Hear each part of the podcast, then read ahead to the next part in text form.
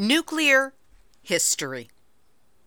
Many of us grew up in the 1950s and 60s when fears of the atomic bomb permeated our daily lives with an ongoing existential dread. But that history has faded into obscurity, and today's kids, and sometimes even their parents, have barely heard the words Hiroshima and Nagasaki, let alone understand what they represent. How do we teach what happened there to children who know nothing about the atomic bombings of these two cities so they can have a context for not only understanding the events of 77 years ago, but today's nuclear weapons, nuclear reactors, and the entire nuclear fuel chain? And how much can we realistically expect sixth graders, 11 and 12 year olds, to actually understand when much of the source material is based upon a college level course? Well, if your nuclear educator, Dr. Yuki Miyamoto, who has been watching these children implement a curriculum she helped to develop to introduce the A bomb history of Japan to grade school children, and she reports back to you. There is an article entitled Racist Foundation of Nuclear Architecture. And one of the students was using this term during the discussion. You know, we have to think about the racist foundation of nuclear architecture. And I was totally blown away the discussion level was very high and there were four or five different groups in one classroom. And there's one group which was actually supporting dropping the bomb. But even so when other groups were making good arguments they were supporting it. And the conclusion was everyone was saying we shouldn't have dropped the bomb. So that was the consensus. Well if an educational program in public schools about nuclear has the power to use the facts to help children make their own conclusions about exactly why nuclear bombs are not a good idea at all, ever, anywhere, then perhaps there is hope that before we blow ourselves to kingdom come, there might be a way out of that terrible, horrifying seat that we all share nuclear hot seat. What are those people thinking? Nuclear hot seat. What have those boys been drinking? Nuclear hot seat. The corium is sinking. Our time to act is shrinking, but our activists are linking. Nuclear hot seat. It's the bomb. Welcome to Nuclear Hot Seat, the weekly international news magazine keeping you up to date on all things nuclear from a different perspective. My name is Libbe HaLevy. I'm the producer and host, as well as a survivor of the nuclear accident at Three Mile Island from just one mile away. So I know what can happen when those nuclear so called experts get it wrong.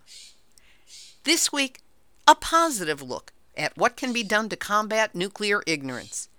We talk with Dr. Yuki Miyamoto, a second generation Hibakusha, daughter of an atomic bomb survivor, and a professor at DePaul University, where she teaches nuclear discourse and environmental ethics.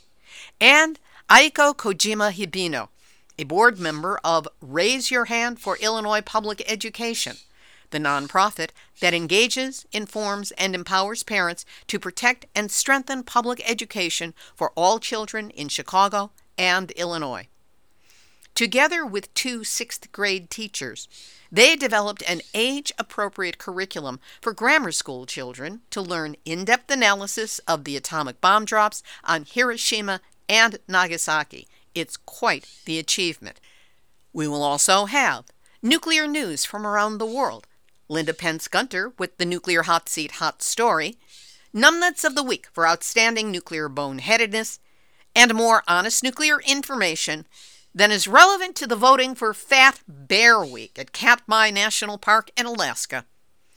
All of it coming up in just a few moments.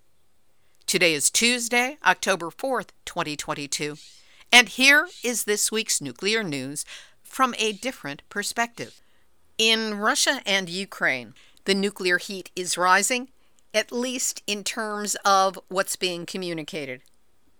In a speech to the Russian populace on September 21st, President Vladimir Putin said, In the event of a threat to the territorial integrity of our country and to defend Russia and our people, we will certainly make use of all weapon systems available to us.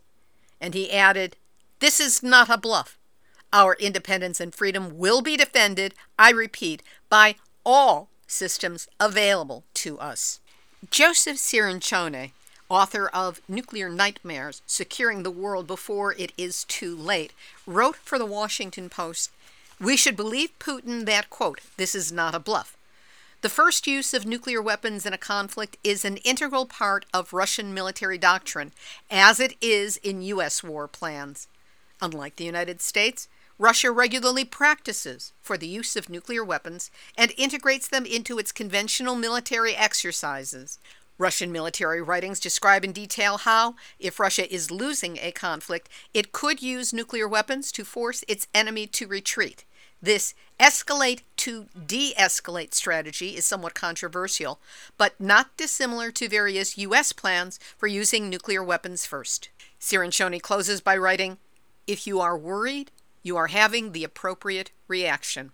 And in Russia, a convoy transporting equipment for Russia's nuclear weapons program has sparked fears that Vladimir Putin could be preparing a test to send a signal to the West a train operated by the secretive nuclear division, was spotted in central Russia over the weekend, heading towards the front line in Ukraine. Russian weapon systems include 4,477 deployed and reserve nuclear warheads, with about 1,900 of these being non strategic warheads, otherwise known as tactical nuclear weapons, which are so called low yield, but still at the low end approximately the same size as the bombs exploded in Hiroshima and Nagasaki. In Florida, in the wake of Hurricane Ian's devastation, the good news is that the hurricane did not impact any of the nuclear plants in North Carolina or South Carolina. But flash floods are still possible across all Florida, with hazards including the polluted leftovers of Florida's phosphate fertilizer mining industry, with more than 1 billion tons of what's called slightly radioactive waste that's like being partially pregnant contained in enormous ponds that could overflow in heavy rains. Hurricane Ian caused devastation in Florida last week Yet one 100% solar powered town modeled exactly the path we must take renewables, not nuclear, as it survived Ian virtually unscathed. Here's a further report from Linda Pentz Gunter in this week's Nuclear Hot Seat Hot Story. Although there is constant talk about what we must do to prevent climate change destroying our lives and our planet, it is, of course, already happening. Everything we are doing now is already too late to stem off the worst effects. Nothing brought this home more clearly than the devastation wreaked last week by Hurricane Ian as it ravaged Florida's southwest coastline. But Hurricane Ian also gave us another demonstration of resiliency and survival, and that happened in a Florida community called Babcock Ranch, located just a few miles northeast of Fort Myers, much of which was virtually flattened by Ian. Babcock Ranch is a town that is powered 100% by solar energy, and the solar array that powers it, consisting of 700,000 panels, is right there on land adjacent to the town itself. So while the areas hardest hit by Hurricane Ian lost power, water, and communications connections, Babcock Ranch carried on as normal, dealing only with downed trees and lost roof tiles for the main part. It was the perfect demonstration of exactly what we need to do locally generated power not reliant on large, inflexible thermoelectric generators and vulnerable, unreliable grids. It was also a reminder that had any nuclear power plant been in the direct path of Hurricane Ian, it would have had to shut down for safety reasons. But the solar array at Babcock Ranch just went right on powering the town, which became a refuge for others fleeing the coastal devastation. Will we learn this obvious lesson modeled so perfectly for us in the midst of the climate crisis that is so clearly upon us right now? What will our members of Congress say now when we point out the success of Babcock Ranch versus their ridiculous, expensive, dangerous, and far off pipe dreams of small modular nuclear reactors that they keep pushing and will likely and myopically continue to do so? What part of here, now, and working can they not see about solar energy? What part of not here now, might never be, likely won't work and will cost the Earth do they not see about small modular nuclear reactors? Babcock Ranch was the brainchild and initiative of a former professional American football player, Syd Kitson. According to CNN, Kitson chose to stay in Babcock Ranch during Hurricane Ian to see how the town would do. After it did just fine, he declined interviews and set off instead to help out less fortunate communities. That's the kind of civic minded, eco conscious leadership we need from our elected officials.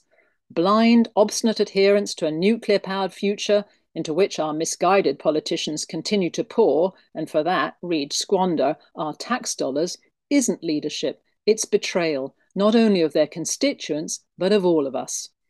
There are some important elections coming up. Please remember to vote.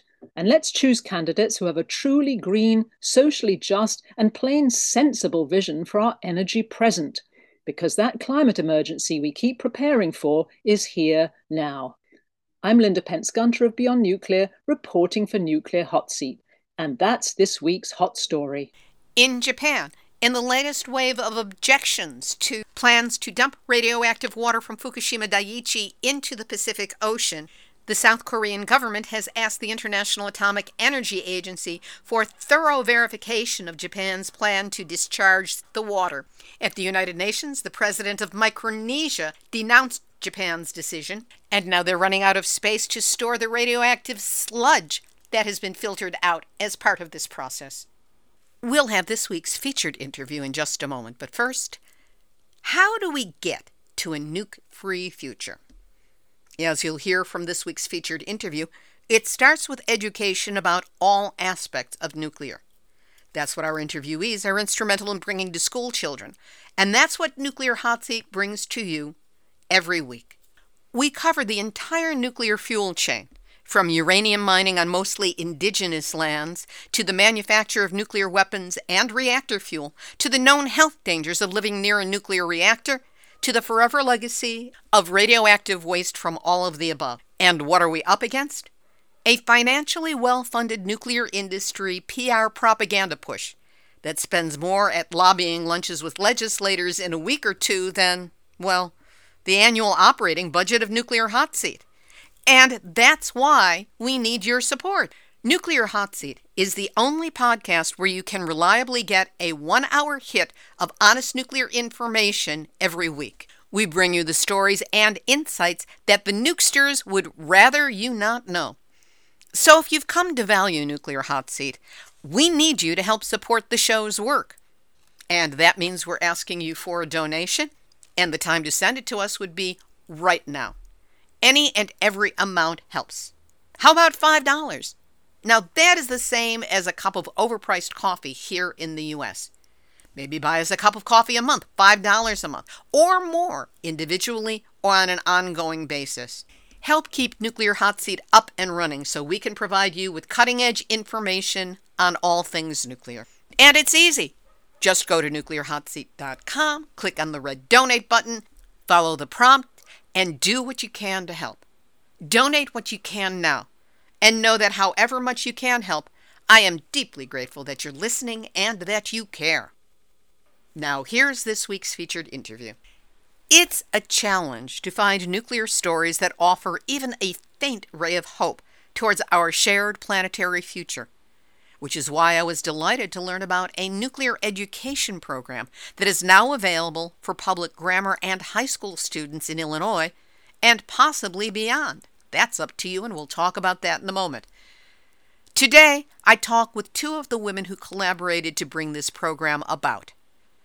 Dr. Yuki Miyamoto is a second generation Hibakusha, daughter of an atomic bomb survivor, and she's a professor at DePaul University in Chicago, where she teaches nuclear discourse and environmental ethics. And Aiko Kojima Hibino a board member of Raise Your Hand for Illinois Public Education, a nonprofit that engages, informs, and empowers parents to protect and strengthen public education for all children in Chicago and Illinois. Together with two sixth grade teachers, They developed an age appropriate curriculum for grammar school children to learn in depth analysis of the atomic bomb drops on Hiroshima and Nagasaki. I spoke with them on October 1st, 2022. Yuki Miyamoto and Aiko Kojima Hibino, welcome to Nuclear Hot Seat. Thank you for having us. Thank you. Aiko, let's start with you. You were instrumental in developing a curriculum to teach school children about nuclear issues in Japan. What started you on this path and when did it happen? I don't take the credit just for myself. Every time Yuki introduced me in such a way, I always really our you know joint idea. It's you know we are co-founded together, so I just you know don't claim the credit for that. But how it started, I am very much involved in advocacy of public education in Chicago, so Chicago public school system. And because of that, I read this education specific newspapers. It's called Chalkbeat. So if you are interested in education problems, it's very likely you read that newspaper. But in that Chalkbeat, I think it was 2019, there's the one story outside of one Chicago public school high school, they found that a bunch of books were discarded in the dumpster. And the point of that story was the Chicago public schools, like any other public school systems, suffered from chronic disinvestment and lack of resources. Most of the schools in Chicago public school systems don't have a librarians. So they had to allocate the limited resources, the personnels inside of the school building to do things. So that story was questioning about the lack of resources, you know, the non-existence of librarians. On the other hand, there are so many schools, so many kids who don't have access to books, the quality books. So how you discard the books while there's this you know kids who cannot get the books but both happen because of this you know lack of the resources because of the disinvestment so that was the point of that story. And there was a picture that came with that story that really impacted you. What was it that was shown in the picture? The picture associated with that story shows mostly two titles the great gatsby and a bunch of hiroshima by john hersey many, many copies of Hiroshima. It was not very much this, the point of that story. So people didn't really discuss about that. Why this book? It was just the books they don't use anymore. The books the students don't check out anymore. But the picture was very striking to me because uh, Gatsby is important too, but the Hiroshima means a lot to me, to us. So I, you know, reached out to Yuki. Hey, did you see this? Yuki, what was your response when you spoke with Aiko and when you became aware of the photo and what it represented in terms of the discarding of the book Hiroshima? The photo was very shocking to me because that is about the massive people's lives lost. That's the story and people who are suffering from radiation exposure as aftermath of dropping the bombs.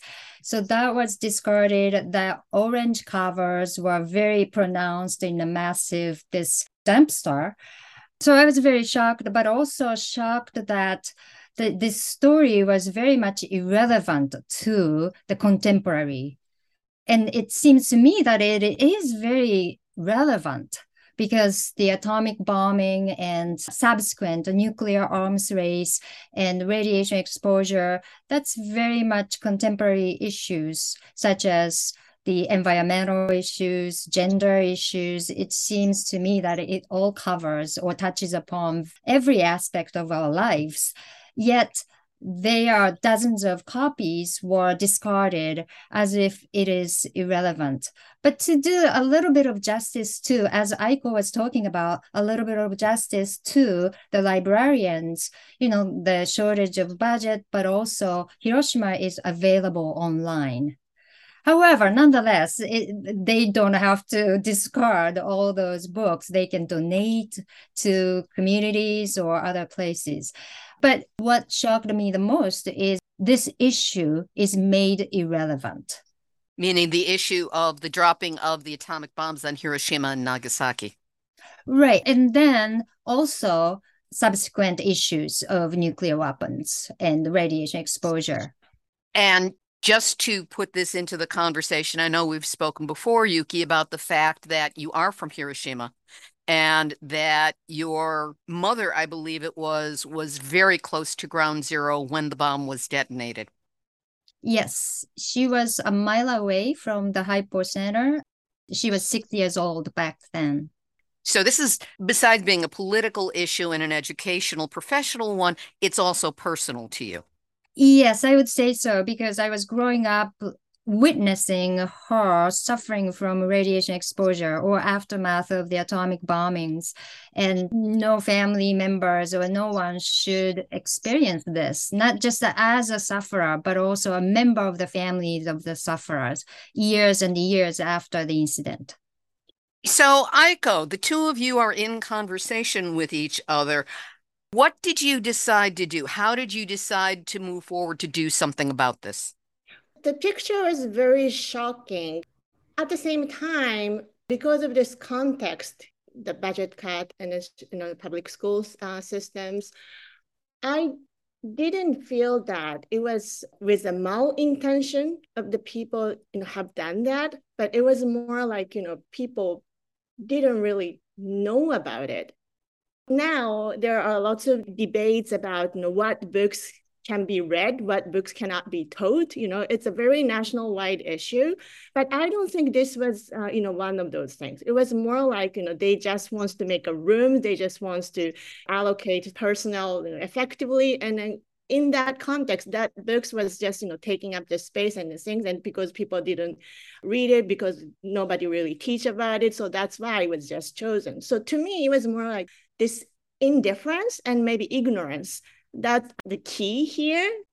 And then when I uh, actually posted on my social media, on my Facebook page, people actually reacted with the sympathy. Oh, this is that. This shouldn't happen. It shouldn't be that way. So I felt a little bit optimistic if we could start something to educate, to make an opportunity for people to learn about the significance of this book. It will like a ripple effect. This will go more positively. I would say I was very much optimistic about this. So Yuki and I, you know, first, you know, very casually, maybe, you know, we can start like a curriculum to teach elementary, even if, you know, this was found in high school, but because I'm more involved in elementary schools advocacy, so maybe, you know, we can start something at the elementary school levels, maybe middle school levels, it started with a very casual conversation based on optimism. Yuki, how did the two of you proceed to actually develop this as a curriculum? We first started, as Aiko was talking about, we were casually talking about it's probably too late. You know, I'm teaching at college, but at college level, it seems a little bit too late to speak about the atomic bombing 101 or nuclear weapons or radiation exposure 101. So we were talking about maybe earlier would be good. And she happened to know very good teachers, two teachers who were very engaged in social justice issues. And she was thinking, well, maybe we can talk to them so that they might be interested in teaching, building a curriculum together. And that's how it started. She introduced me to these two teachers. And this is my experience as well. When I started teaching atom bomb discourse 20 years ago, at least one third of the students have read John Hersey's Hiroshima in high school, but now they don't even know the title, Hiroshima, or they never heard of Hiroshima or John Hersey. So that's another reason that we probably need to approach the younger generation before they get to college. And thanks to Aiko's connection, I got to know these two teachers who are dedicated themselves to teaching social justice issues. One teacher is social science, and she was eager to talk about critical race theory And that's also not just atomic bombing, but nuclear issues, radiation exposure. This also has to do with the issue of race. So this is perfect. And another teacher is science teacher who wants to focus on nuclear energy that's also perfect for us because we just don't want to stop teaching at the atomic bombings as a historical event. We also want to talk about contemporary implications of that historical event. How did you approach an appropriate way to teach as you're talking about it? Grammar school children. I believe you were focusing initially on sixth graders because of these two teachers. How did you determine the best ways to approach the subject of Hiroshima, Nagasaki, perhaps Fukushima, and nuclear energy itself in a way that would be accessible and appropriate to children of that age? First of all, we started with the premise that they know nothing or very little about this history, this specific history, or even about Asia or even about Japan. Maybe, you know, many students don't even know where it locates. World War II history is not required in the elementary school.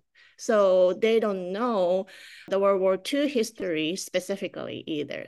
So we really have to start with that premise. But at the same time, I was very confident that once they get a hook, it will be very easy because these students, and especially this school, they are very eager to teach and the students are also very eager to engage in social justice issues and especially the critical race theory environmental justice gender equality all those social justice issues that very passionate about this education.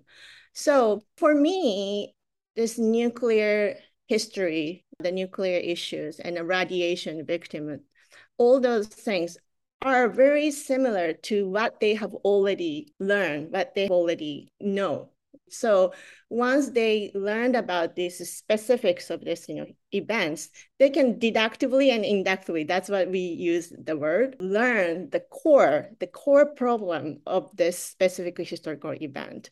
So yes, the teachers had to give them the very basic information about, you know, what was going on back then, where it locates and who are the, the actors and all those things. But at the same time, it's more like a theoretical, like a meta level it was like an analogy of what they have learned in the racial history, what they have learned in gender history, what they have learned in all those discrimination and social injustice.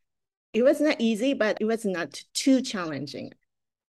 What did you do to actually develop the curriculum? And was there testing? Were there certain benchmarks you had to reach? how did you go about putting together something that was solid enough and clear enough that it could then be proposed to not just the teachers, but perhaps the school as well? So we approached to the teachers in April or May in 2021. They loved the idea and then we would like to do something together. We would like to develop a curriculum together. But at the same time, neither Yuki or I are very familiar with elementary school pedagogy. So that part had to be done by teachers. To do that, first four of us meet very regularly throughout the summer to fall. And actually, teachers themselves didn't know much about Hiroshima and Nagasaki or whole nuclear issues. So the Yuki provided a workshop to educate teachers first.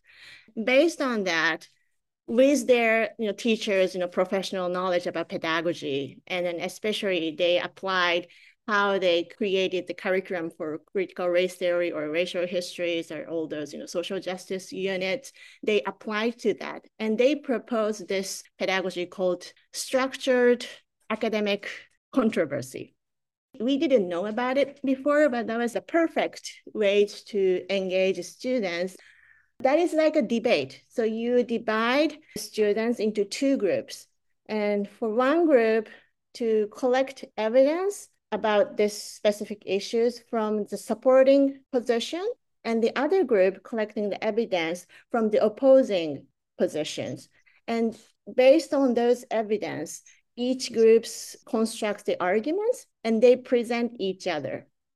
But the difference between the debate is that the purpose is not to determine the winner of the debate, but it's more like they investigate the both side of arguments based on the evidence.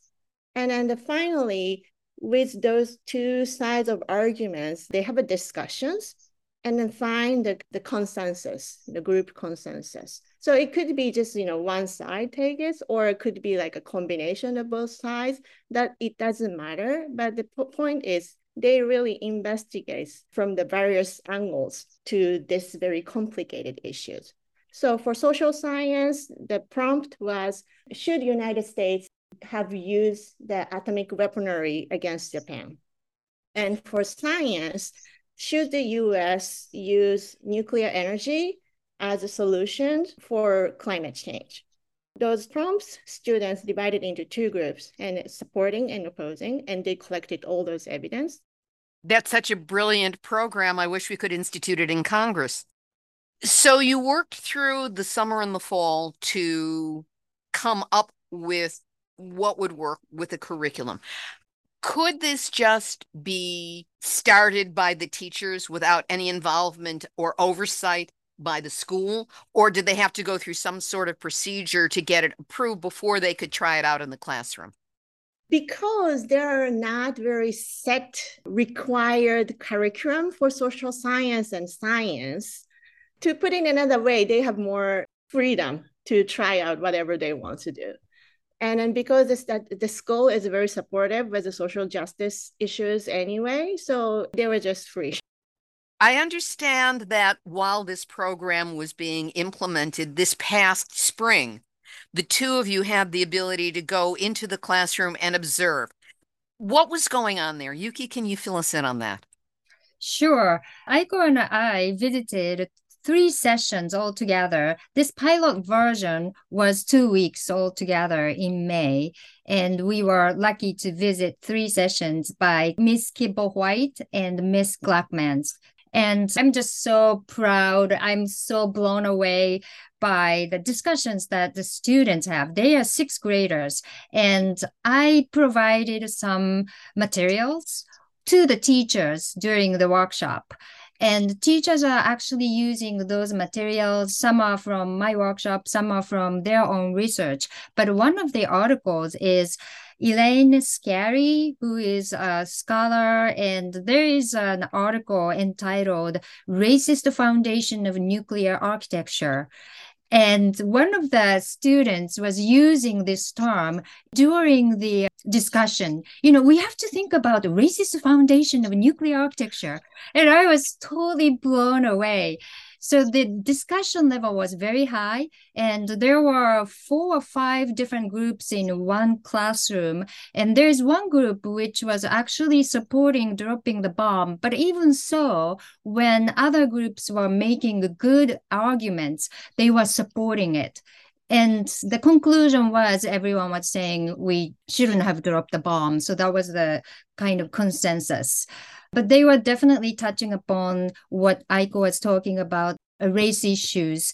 And they were very aware and keen of those issues from their everyday life experiences. So it was easier for them to make connections that structural issues of the nuclear industries. So that was very very moving. And another session, we made paper cranes, but it was not just, you know, we were having fun for folding paper cranes. We were providing the history of paper cranes, which is Sadako's story, but also ABCC story.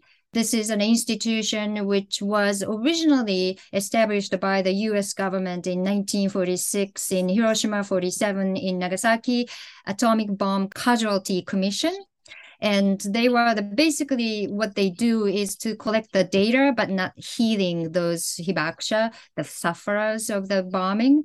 And how that abcc what they do is to collect the data to prepare for possible nuclear attacks on the US and kind of a part of military strategies and quote unquote national security sort of project and other experimental experiments that was done in the US as well. So that was what was discussed in conjunction to folding paper cranes.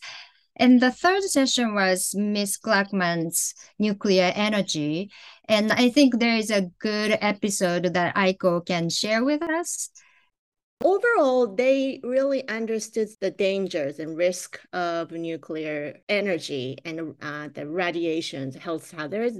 They're aware of it. So it's not like they're, you know, yes, that's a great alternative for energy solutions, but but at the same time, one of the arguments they said was because nuclear energy is supplied very steadily, unlike solar power or unlike wind power, nuclear energy is very uh, stable. So that's why we have to make use of it to some extent. And I was I was trying to be you know quiet, you know, just observing their debate so that you know I don't want to influence them too much. But that was the only time I kind of like intervened that, yeah, it's stable, but who provides the uranium? Who mines them? Who refine them?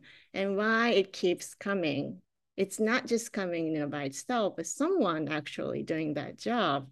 And those people those you know someone who are doing that job for us and do they have a health hazard? Are they exposed to more danger than us who are end users of those nuclear energy? How about that? And then they stopped it. And so it was not just about the energy but they really go moving on to environmental justice issue it sounds extensive informative, challenging, and it sounds like these kids really rose to the issue. One point was this a Chicago public school or was this a private school? It is Chicago public school. And that was actually the one thing I really want to emphasize because so University of Chicago is uh, the birthplace of nuclear energy, and the University of Chicago has their own elementary K to 12 school called Lab School. And a few years ago, I think this you know 75 years anniversary, the students of Lab School, the elementary school students, they went to the sculpture by Henry Moore titled Nuclear Energy just outside of University of Chicago Library that actually commemorate the birth of nuclear energy. It's open for interpretation. It's a very abstract sculpture. So itself cannot really tell it's celebrating the nuclear energy or you know it's you know condemning it. We cannot really tell it. But in that anniversary year, lab school students, that the private school students went there and they have like a commemoration. They have some ceremony-ish gathering but that was only about achievement, scientific achievement, benchmark advancement of science.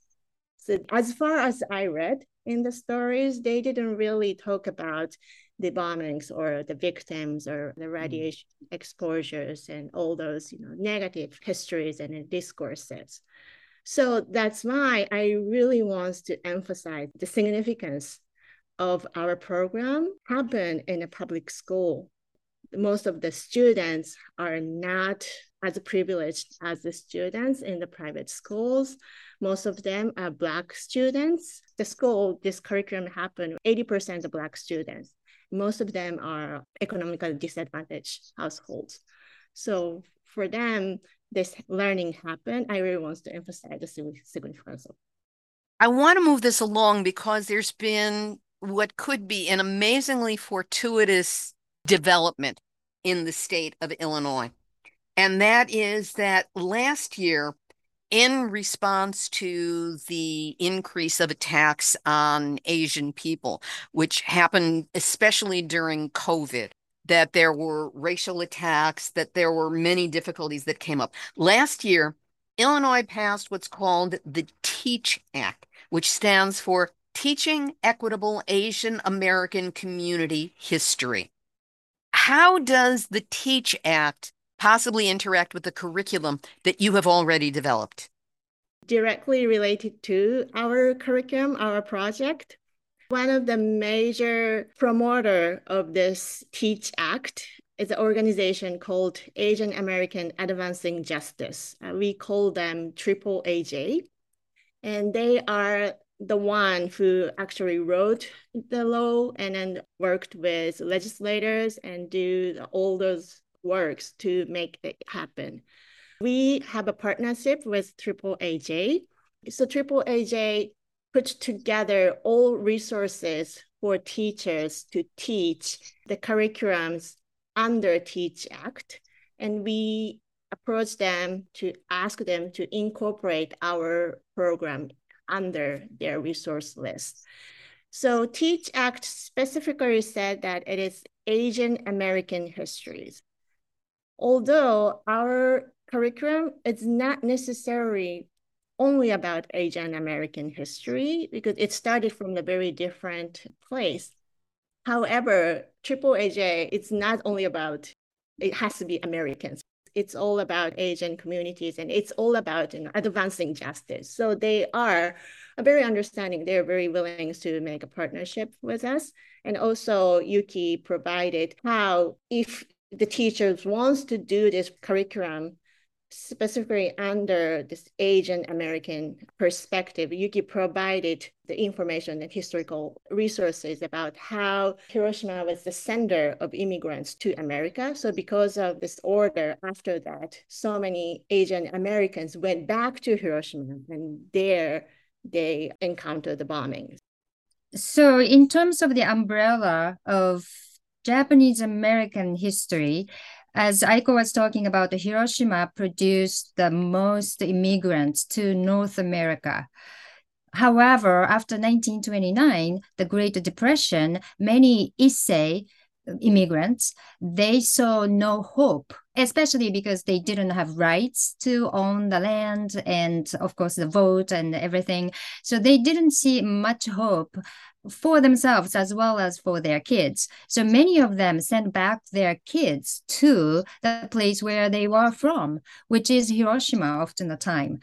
And most of them were also stuck after 1941. The war broke out between the US and Japan. There was only one ship, exchange ship between the US and Japan. So if you don't get on board, you are stuck in Japan. Consequently, approximately 4,000 Japanese Americans were there in 1944 in Hiroshima.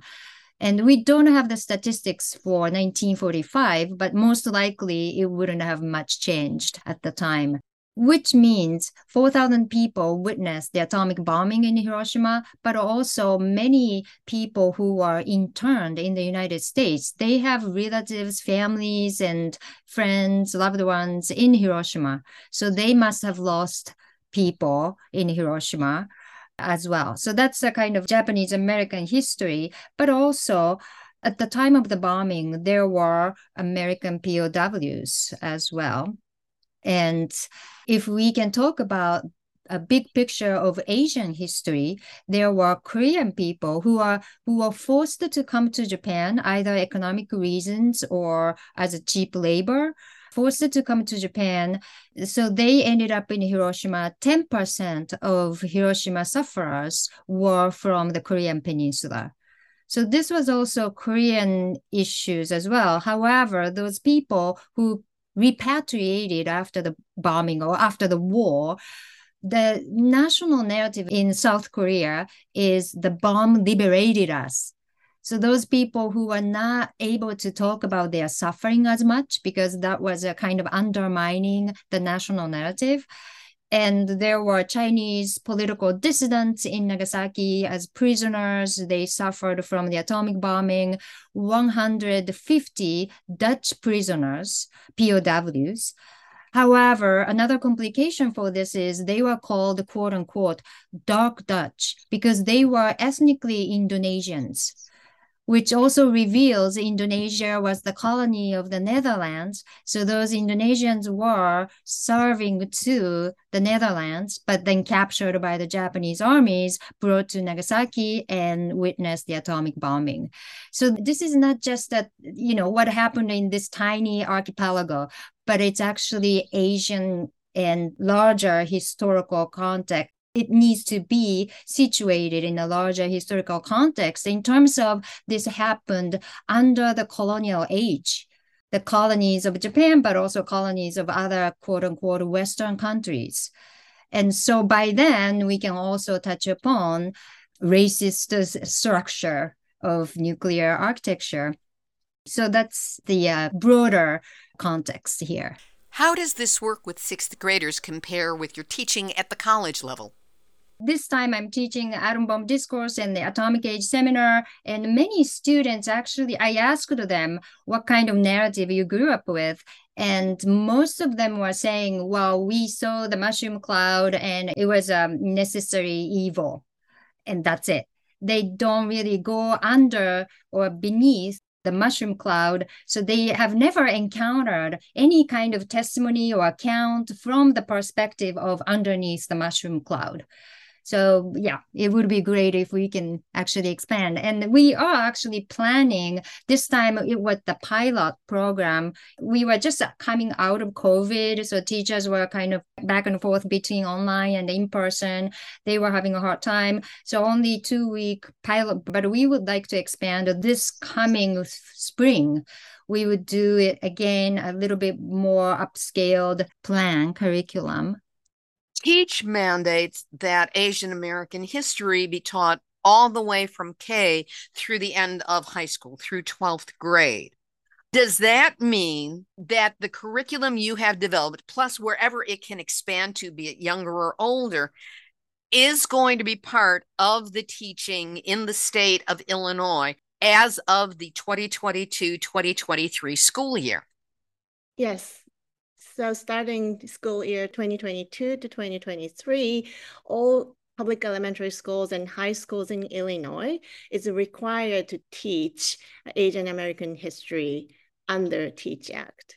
What exactly you teach is up to the school and up to teachers. So there are so many things to be taught under this.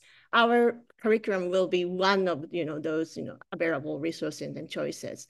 So as I said, we will make our curriculum and the resources available for public so any teachers can use it you know just download it and you know copy it and can use it so our hope is that this will go beyond this school this will go beyond sixth graders that eventually this will go you know spread around illinois and maybe beyond illinois which brings me to another question. If there is a teacher outside of Illinois who would like to avail themselves of this curriculum and incorporate it in their teaching, is it available to them as well?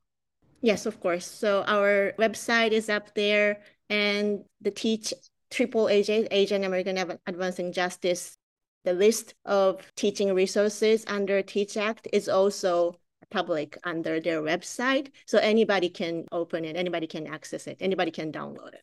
And there's no charge for it. Of course not. Of course not.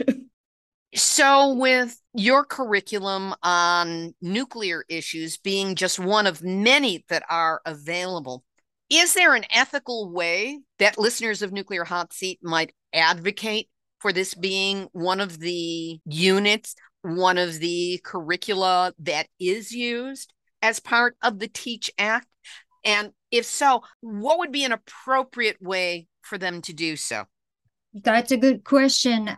First of all, a friend of mine in Oregon is talking to her group, and they started having this conversation that if they can implement a similar curriculum in their region. So I'm very excited and I'm looking forward to seeing it being developed. So anyone can teach, and I would be happy to provide as much resources available, or I could provide. But it would be difficult because we were not able to regulate how to teach. So, of course, the materials are available, but we were not able to sort of regulate what kind of outcomes we would expect.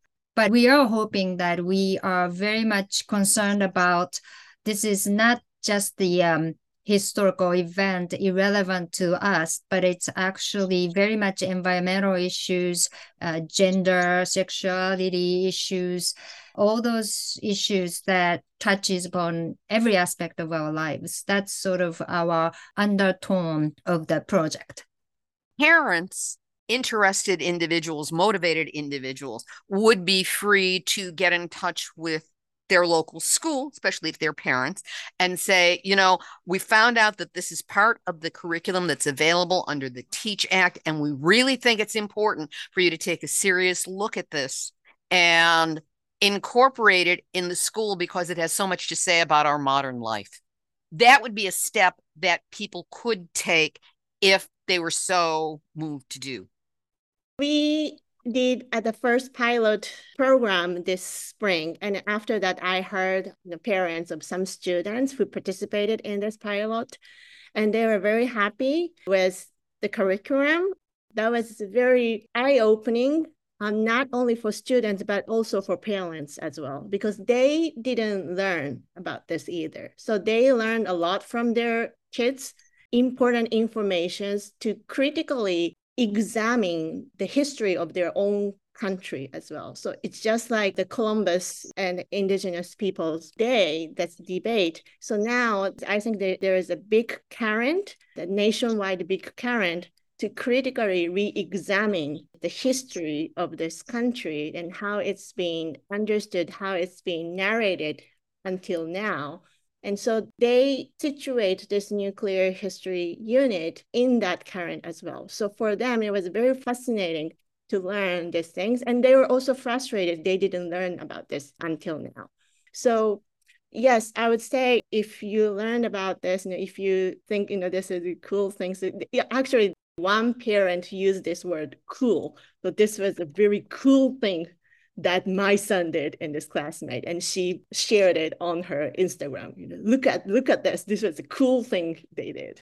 If any parents listening to this or reading about our story and thought you know this is the cool things to do the resources are available and our website is there and we are very happy to talk with you. So anytime you know if you could reach out to us we are happy to help make it happen at your school too I will, of course, be listing all of the necessary contact information on our website, nuclearhotseat.com, under this episode. What you have done is provide a ray of hope towards the future in terms of people understanding about nuclear, because my belief is that once they understand, they will act to end it. For now, Yuki Miyamoto and Aiko Kojima Hibino thank you so much, not only for the work that you have done, but for being my guest this week on Nuclear Hot Seat. Thank you so much for having us. Thank you very much. It was an honor. Thank you. Dr. Yuki Miyamoto is a professor at DePaul University, where she teaches nuclear discourse and environmental ethics. And Aiko Kojima Hibino is a board member of Raise Your Hand for Illinois Public Education.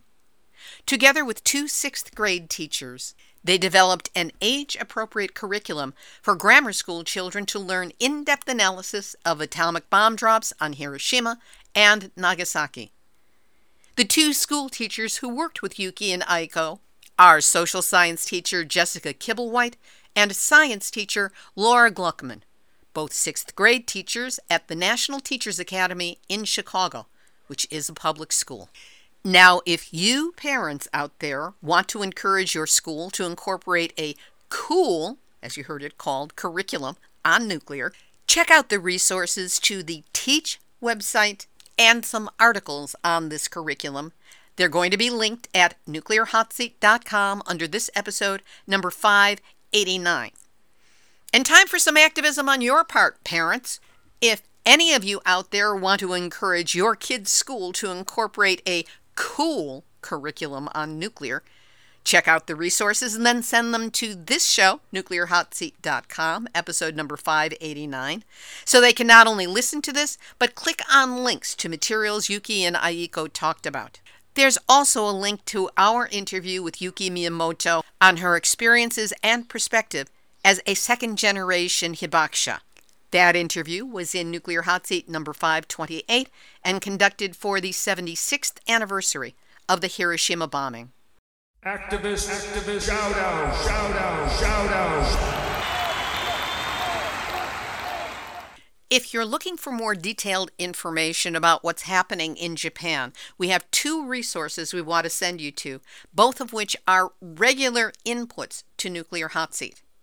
The first is the Citizens Nuclear Information Center, which is edited by Caitlin Stronell. It's a bi monthly newsletter that aims to provide English speaking friends with up to date information on the Japanese nuclear industry and the movements against it. You can access a copy by going to cnic.jp slash English. And a big shout out with deep gratitude to our friend Hervé Courtois in France. He does an astonishing job translating news stories from Japanese to English and posting them throughout the week on his blog, dunrenard.wordpress.com. Actually, Dunrenard, which means a fox. Hervé is a primary source in my weekly reports on Japan, and we often link to his articles from the website, as the information he provides does not always appear in English anywhere else. There will be links up to both Citizens Nuclear Information Center and Hervé's blog on our website, nuclearhotseat.com, under this episode, number 589. This has been Nuclear Hot Seat for Tuesday, October 4, 2022. Material for this week's show has been researched and compiled from nuclear-news.net, dunrenard.wordpress.com. See, he's right up there at the beginning.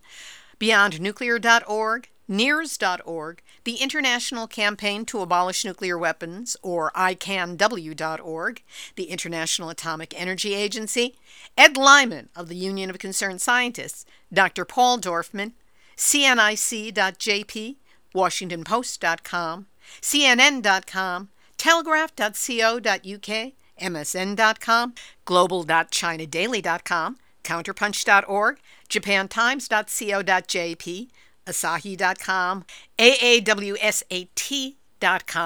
Marianne Wildart at WordPress.com, Delano.lu, TheTimes.co.uk, Chalkbeat.org, WashingtonExaminer.com, and the captured and compromised by the industry they are supposed to be regulating Nuclear Regulatory Commission.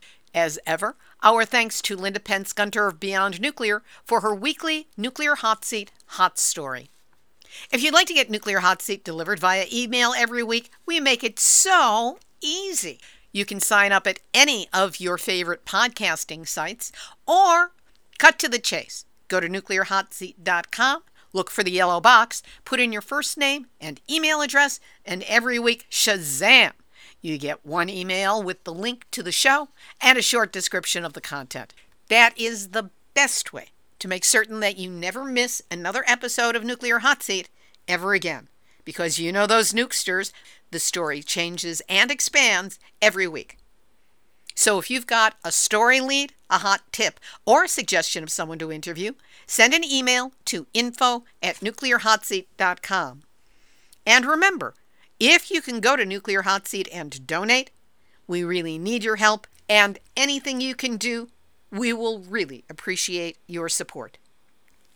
This episode of Nuclear Hot Seat is copyright 2022, Libbe HaLevy and Heartistry Communications.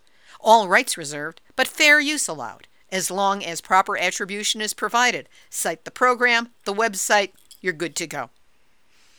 This is Libbe HaLevy, producer and host of Nuclear Hot Seat, reminding you that we can always come up with the date that a nuclear emergency begins, but we can never come up with a date that it's over, because once it starts, it is never over. There you go. You have just had your nuclear wake up call.